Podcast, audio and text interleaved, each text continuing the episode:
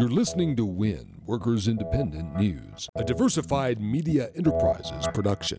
I'm Doug Cunningham. The U.S. Supreme Court will hear a case from Wisconsin alleging that state political districts were redrawn unconstitutionally by Republicans to illegally benefit Republicans. The Supreme Court also granted a stay on an appeals court order sought by Wisconsin's Republican Attorney General. Federal judges had ordered Wisconsin to redraw the illegal political state assembly district boundaries by November 2017. The four more liberal Supreme Court justices opposed the stay on that order. This Wisconsin gerrymandering case being heard by the U.S. Supreme Court could have national implications on how political districts are drawn. International Domestic Workers Federation President Myrtle Witbooi, speaking on Canada's Radio Labour, says that the 67 million domestic workers in the world deserve full worker rights in their respective nations. Witbooi says that the International Domestic Workers Federation is organized and run to be the global voice of domestic workers. This federation wants to ensure that we have a home for all domestic workers. This federation want to ensure that we become the voice for the voiceless. This federation wants to speak up.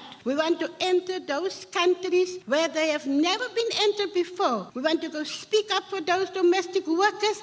Every day we see the killing in the Arab countries. We see our domestic workers are being treated. This federation must become that voice. This woman that's running this federation, they must ensure that the domestic voice is never silent. Witbooi says the International Domestic Workers Federation, formed in 2013, is growing. And this federation is proving to be a great success. This federation is growing. We've got 57 countries. We've got nearly 500,000 domestic workers. The Chicago Teachers Union will vote this fall on whether or not to approve a merger with the Chicago Alliance of Charter Teachers. A thousand union teachers from 32 charter schools in the Chicago area voted to join the Chicago Teachers Union. Now, members of the Chicago Teachers Union will have their chance to vote on whether or not to approve that merger with the Chicago Alliance of Charter Teachers. A Republican plan to repeal the prevailing wage law in Wisconsin would cost taxpayers more than $300 million a year. The Midwest Economic Policy Institute report, called The Social Cost of Repealing Wisconsin's Prevailing Wage Law, shows how construction wage cuts would affect overall state revenues and reliance on government assistance programs. Reports from Wisconsin's Taxpayer Alliance and the Wisconsin Legislative Fiscal Bureau said repealing prevailing wage would result in construction worker wage cuts between 14 and 44 percent. The Midwest Economic Policy Institute says that kind of wage cut would cost state taxpayers more than $300 million